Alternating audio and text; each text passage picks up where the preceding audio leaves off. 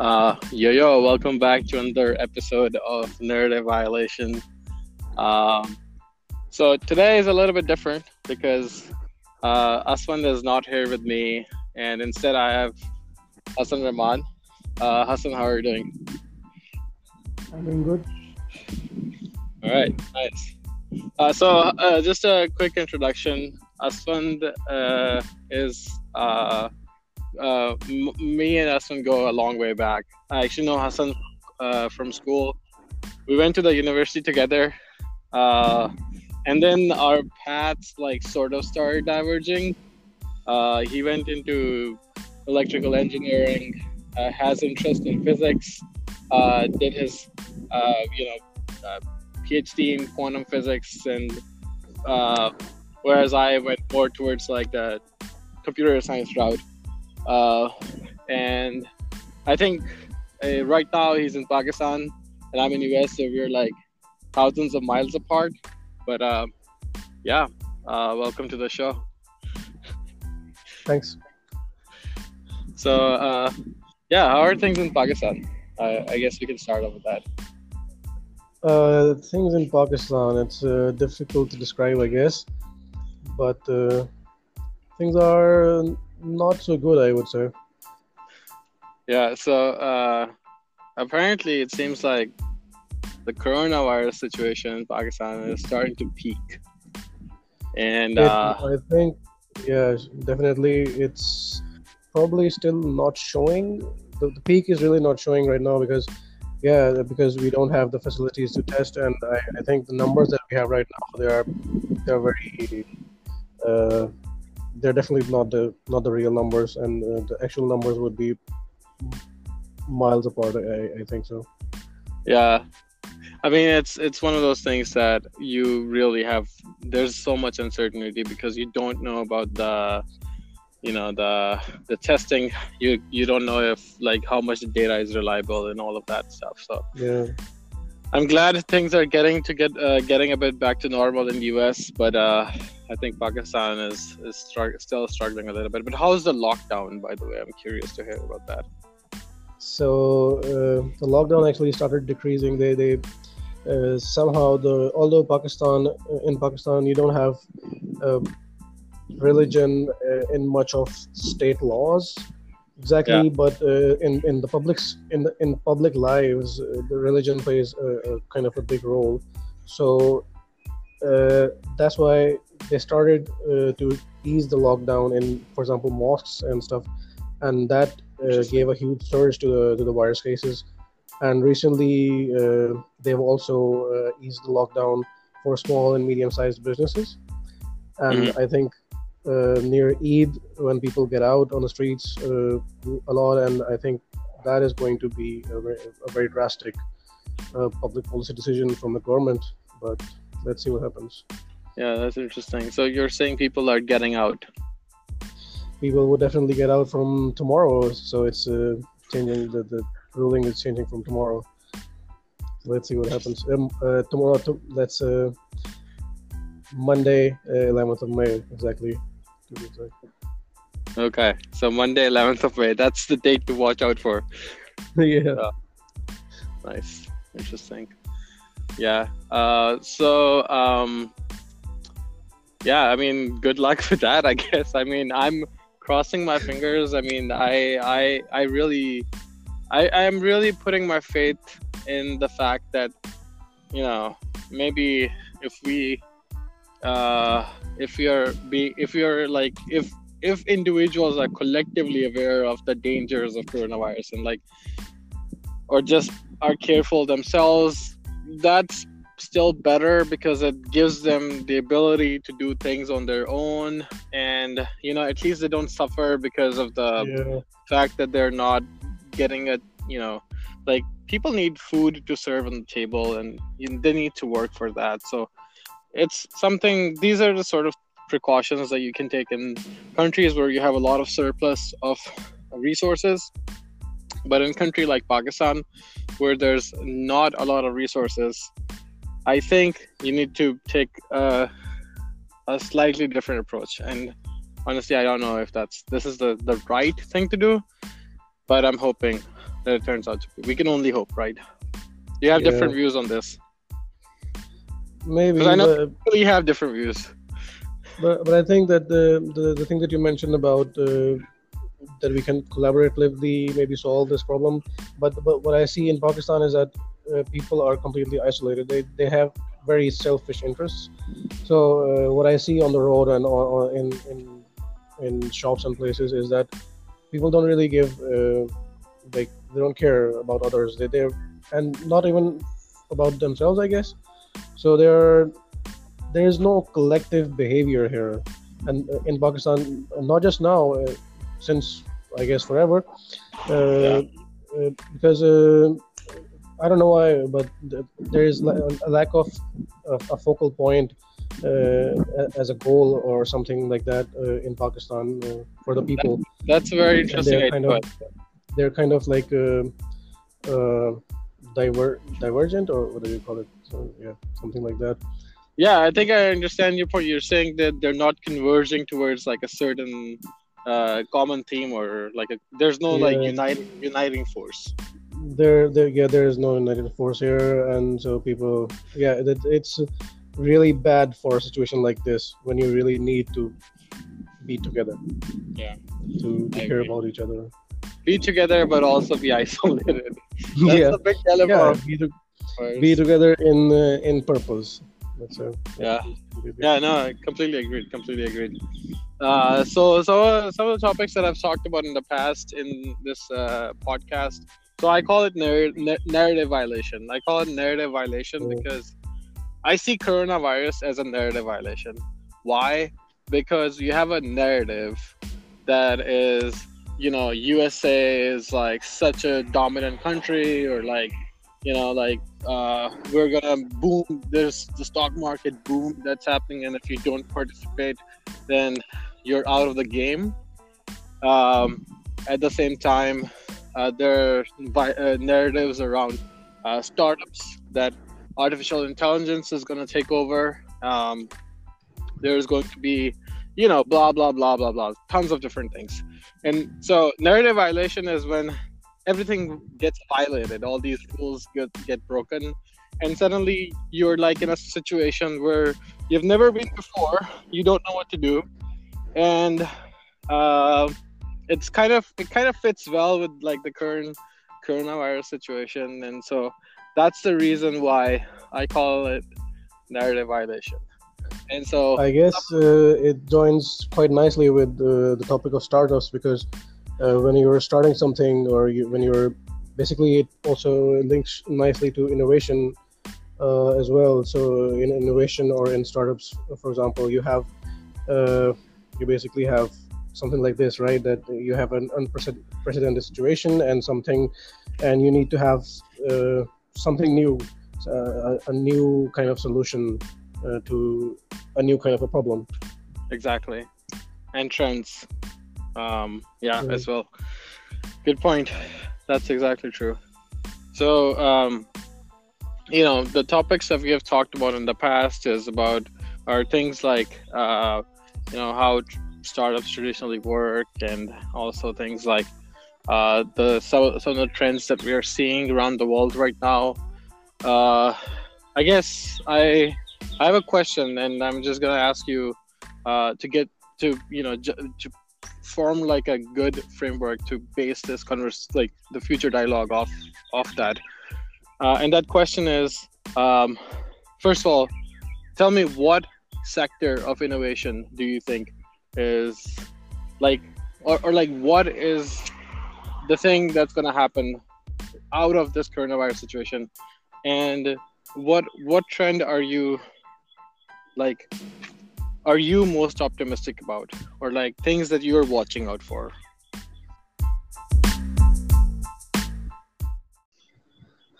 I'm not so sure uh, if uh, if there's enough data still uh, till, now from the coronavirus uh, situation that we can that I can at least uh, make a sound enough prediction of what trends to look out for. But maybe I could have a very uh, kind of a loose guess, uh, and one of them is of course that uh, you have since you cannot meet people in public. And maybe if this thing goes on for let's let's assume that it goes on for, for a couple of years, or, or if something else like this appears uh, a couple of years from now on, uh, then uh, what we're looking at is that, of course, since people, people can't meet each other in person and can't do things physically, so you're looking at uh, some services which allow you to interact or or some services which allow you to do the things that you would have done in person. Uh, mm-hmm. Yeah. So are we talking about like so, remote tools, like you know, communication? Course, yeah, definitely. They're like um, working from home or uh, or uh, delivery systems or more e-commerce platforms which provide uh, services. And uh, on the other hand, you would definitely have some some protection like these uh, against uh, these kind of airborne viruses. So let's yeah. say you have more development on the front of uh, air purification and uh, other kind of. Uh, okay, question. yeah. Sorry to get you off, but you can. it, this just came to me, but that's on the consumer level, right? That's the individual yeah. that's affected and how he's going to cope with the virus and how he's going to cope with the future. What about like on a collective level? Um, just to give you an example, uh, U.S. just declared that they're gonna pull out their forces out of Saudi Arabia, and you know that's something that um, is has been like has been a big bone of contention for like a long time, right? And uh, so we so right now I see it as two school of thoughts. Like one of them says that politically nothing's gonna change. You know, that like tomorrow there's there there will be elections you know Trump is to get elected, or like whoever comes, the cycle is going to repeat, just like the way it always does. And the on the other camp, you have folks that think that, well, collectively, you know, and that actually includes me as well. So I can take the other side if you believe in the in the other side, and that's well, actually, that's not true because there's a massive change that's going on, massive exchange of power that's happening. Uh, there's a recession. There's economic effects of of all of this uh, you know coronavirus virus fallout. Um, and so we're changing we're changing we're changing our political structures and we're changing our society a little bit. Um, you know like we're there's a bit of fine tuning happening here. And so um where, where do you stand on that? And I'm, I'm i'm particularly interested in your perspectives because you're right now in pakistan. And you know i, I can talk to like someone in us and he's going to say something but you know when you're in pakistan you're seeing things from a very different perspective. Like you understand what they how things are in you know like how people in pakistan view things and you can tell me a little bit about like whether they're embracing any change or like okay just generally what do you think about this so what i think is that uh, i think it takes uh, quite a lot of time for people uh, time and push, the time and force uh, for people to change. And I think uh, this force by the coronavirus is still not so large. So at this mm-hmm. point, people are affected, but they're not that affected that they would need to think that we would we need to change our lifestyle or we need to uh, set some collective goals and solve them. They're just, uh, I think, right now they're just just taking it relatively lightly, and there's although they're freaked out, they're not proactive yet because I think uh, the the force is not the the, the whatever the influence of uh, the thing is not that great at this point, and it hasn't been there for that but long. So what what um, what bigger effect can you have on society that's going to drive a the thing is that so so one thing that I notice is that of course so this is one of the truly global things that has happened to us uh, for for a very long time. So we don't see something. Actually, you've never seen something like this happen ever in the history of humans. I think so. Exactly. All of the pandemics, even in the, in the past, they have been kind of localized.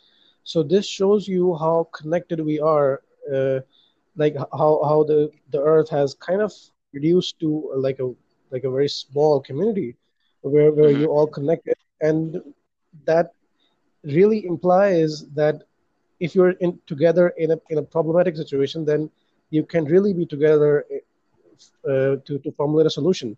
But, Mhm. but I see that people, but it, it's just weird to me when people uh, think in terms of countries, for example.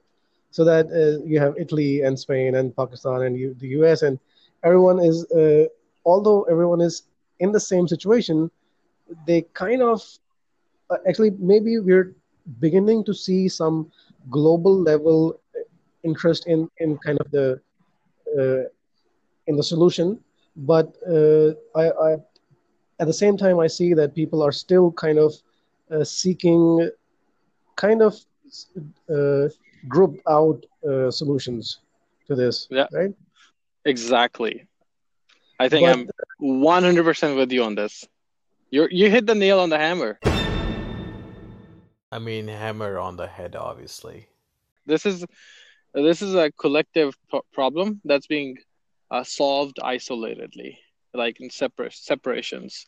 Um, yeah in- and, and and it's really it's that is uh, super weird and also that shows that uh, that really points shed some light on the fact that we are together in uh, everyone uh, in the world is together in a lot of other problems as well uh, on in, on a daily basis um, on on multiple levels we share a lot of the problems that we normally don't think of or maybe we and and the thing is that when we have these artificial some some some artificial weird kind of constructs uh, limitations uh, that uh, we put around ourselves for one reason or another uh, we kind of hinder our ability to uh, solve the problem. Because the problem yeah, is on a more bigger level than uh, than we are trying to solve it on so, so this is this is my point. This is this is the this is the way that I think about this. I mean, the pandemic, what it what it has shown to us is that we, you know, we, the traditional, the conventional ways of how we segment the society is not working anymore. It's not working because you have you, we are connected in ways that we were not connected before. Like you know, that's we can talk about that, but I think we both agree on this, and maybe someone Yeah. doesn't. But uh, it's just true. Like travel, global climate change, so many other issues, pandemic, and so there's like a unifying. There's like uh, clearly the world is connected like never before, and now um, you know there's like this opposing p- party, like opposing school school of thought that thinks that uh, globalization is actually on the decline, which is you know factually statistically true, but uh, it's just because people are starting to realize that there's a lot of problems with immigration in general, visas in general. There's a lot of systematic issues that happen. I understand the other side of the, the like the other argument that you presented, which is like it's it doesn't like all these issues they don't like get solved immediately. It takes a little bit of time. So I want to get um I want to get your quick thoughts on that, uh, like if you agree or disagree, and then we're gonna take a pause. uh, yeah definitely i agree with the, with the thought Okay, nice. Yeah. Uh, so let's take a quick pause here. We're at the halfway mark. We're a little past the halfway mark, and I guess when we come back, we can just continue the discussion and see, um, yeah, what you think of, like how we're gonna get out of this.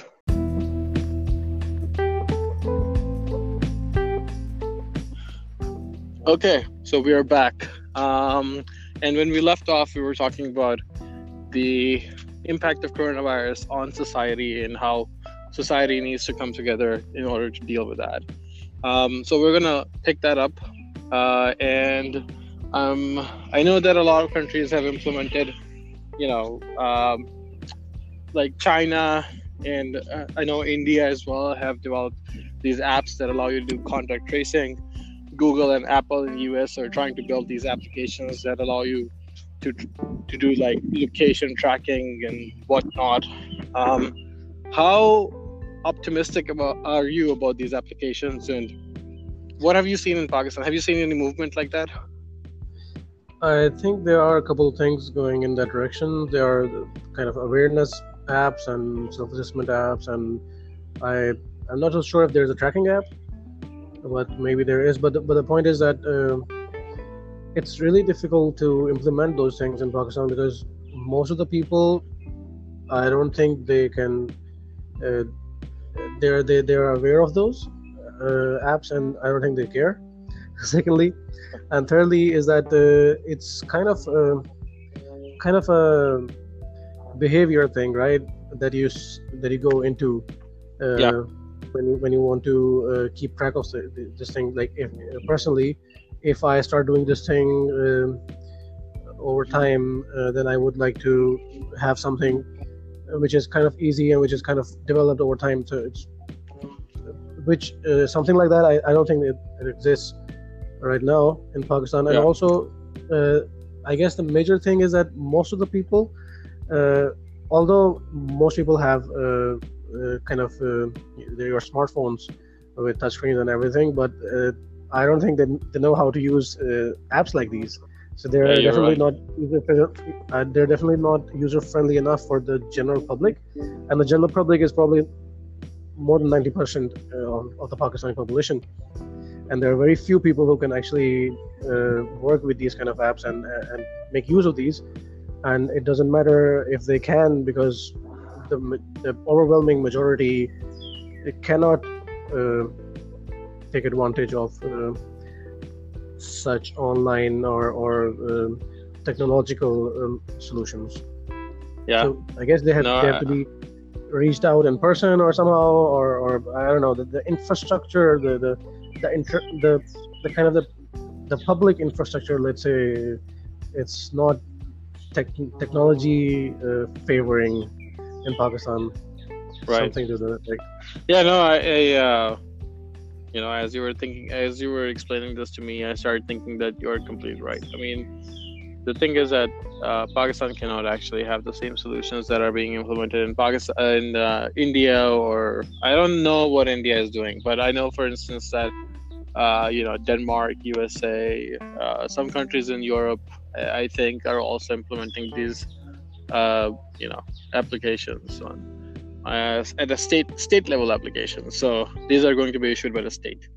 Uh, but I also I'm curious, like how that goes, like on a privacy level, and that's something that we would just have to see as time goes by. I think eventually these applications might uh, will make their way to Pakistan, but you're right, like mainstream adoption, because this this sort of thing requires mainstream adoption. Yeah, that's not it's not gonna happen immediately. So one Uh, of the things another, that- yeah, sorry, go ahead. uh, one of the things that I was thinking that uh, so uh, in Pakistan right now they're they're easing the lockdown because they say that the daily wager, for example, cannot earn enough money, and it really kind of is strange to me that uh, coming back to the point that we discussed before the break, I think that uh, even though people have uh, shitloads of money in their banks. And uh, even though uh, it's really easy to provide for, even by the government, I think it's quite easy to provide for the people who are daily wager because they're not earning that much on a regular basis anyway. Mhm. So you don't need a lot of money uh, to to to, ca- to take care of them, and and the fact that you are giving them some opportunity to earn money uh, uh, in return for uh, the risk that you're putting them in of, of of contracting the virus. Uh, it's rather crazy. It shows that uh, so it's just one of the things that uh, I think uh, reflects the capitalistic mindset.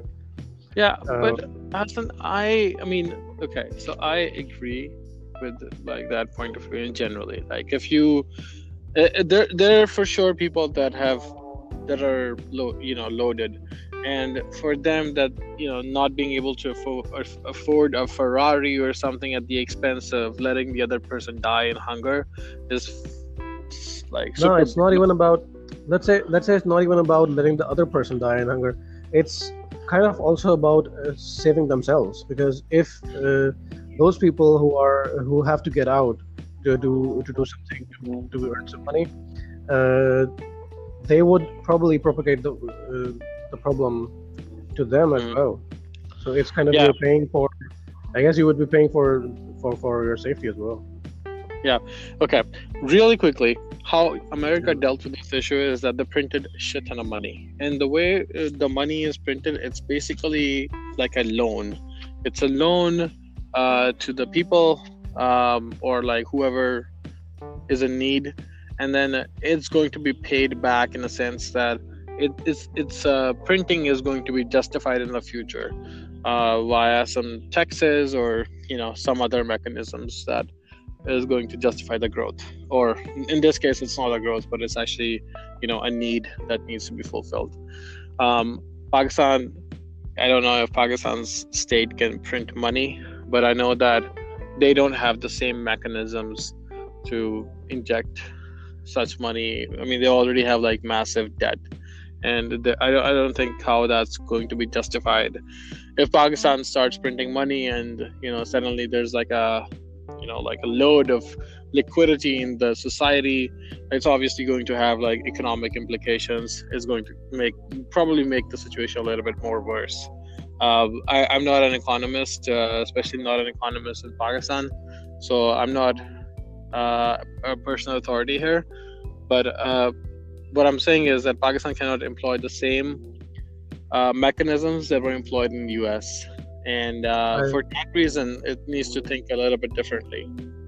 I think uh, you're probably correct about this because so Pakistan is already uh, a lot of trouble economically, I guess, because uh, of the devaluation of the rupee, and uh, mm-hmm. the inflation is already sky high. So any any any more, and we would be in deep trouble. We actually yeah. are in already quite a bit trouble, but uh, it's, it's really not an option for us to have any kind of economic experiments at this point, I guess. For sure. Uh, I mean, it's not just an economic experiment, but it's also like we cannot inject. Uh, so another thing that I was thinking is that in US you have the dollar, which is also used as a fractional uh, not a fractional, but reserve currency for other nation states. So Pakistan holds some dollars in its bank account. So as you do inflation of dollar, you actually inflate the dollar. Uh, th- that that also has an effect on the reserve uh, currency account. So you have that sort of like uh, cascading effect as well. Um, that's not also true for rupee. I mean, if you print rupee, there's no one else who's actually using the rupee so you end up just inflating your own currency but not actually cast like you know like not offsetting it uh, through like trade or some other measures. Yeah. Um final question. And this is just because i'm you know we are talking about money and you know that i'm a crypto person um, and i believe in the future of crypto and that might sound crazy um, why are we even talking about that? But just out of curiosity, um, what do you do? You see uh, crypto as a possible solution to the money issue? Like it is the uniting, could be like the uniting force because Bitcoin, for instance, is not issued by the, the any state. It's a it could also be the global currency. Do you see any future there? What are your thoughts on that? I think uh, firstly, uh, kind of, the mechanism of generation of whatever cryptocurrency you want to use should be based on on actual work done by people based on skills or something like this. Rather than uh, i mean uh, for example bitcoin you can mine and you can even have uh, just computer running some stupid code and uh, you can mine that thing at least at the start you could.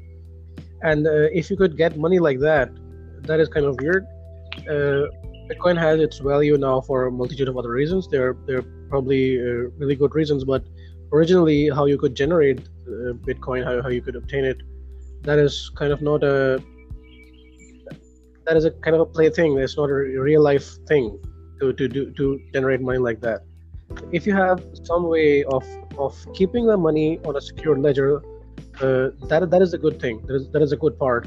But you need to, uh, I would say that you also need to generate the money from actual work somehow. Maybe there can be some of the people, right? That people are doing is that they can normally they earn something for doing something, right?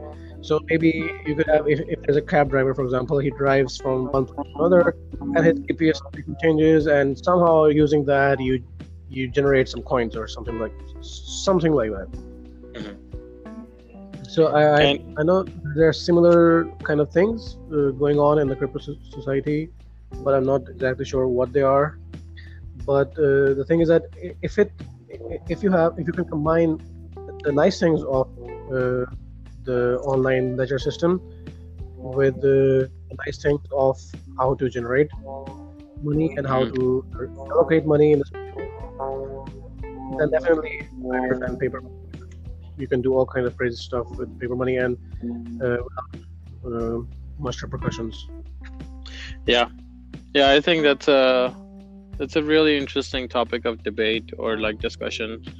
Um, you know, I I think we can go down that rabbit hole, and you know, if we start digging deep into that, we might end up in like strange areas or domains, which you know, like like Yeah, how is that going to impact things and whatnot. Uh, Bitcoin, I think, uh, is still interesting. I think I agree with what you say that it isn't exactly uh, doing serving the value, serving any valuable value to the regular user. Um, they can't even use it. So in that sense, it's not a currency, paper money, the way paper we, money we use today. Um, it's a it's a tricky question. If I, if I were to be a financial, you know, like a, if I put my financial cap on as a financial expert cap on and like try to give you an answer based on my naive understanding, I'd say that, you know, financial assets like gold or um, uh, land or you know like jewelry or what whatnot, you have a lot of different class of assets. Bitcoin is a class of asset where you can park your money today. You're not going to use it um, like as a currency, but you can park your money there today. And then in the future, we can start having discussions around how we can build innovation or like start using technology to use it for valuable purpose. Obviously, that's where the real challenge comes. And I think I agree with you that this is not it, it's not useful until we have that discussion. Uh, but that's uh, any final thoughts or on that or any final thoughts on anything else uh, on the coronavirus fallout? Any anything that you'd like to you know make make sure your uh, your stance is clear and I you know you didn't you know like I I I got your point of view on that or anyone who's listening got your point of view on that. You want to clarify anything like that or um, yeah. I guess I tried kind of my best to clarify whatever I could. Cool. I guess. Nice. So, any if anyone has any objection about what Hasan just said, you know, um there are a couple of people that might be listening to this episode. I know. Uh, if they have any objections, go back and check what he said. He he will clarify that to you in person or whatever. But yeah, uh, that's it for this episode. Uh, thanks for coming on. Yeah, thanks for inviting me. Cool. Awesome. See you next time. Bye. Bye.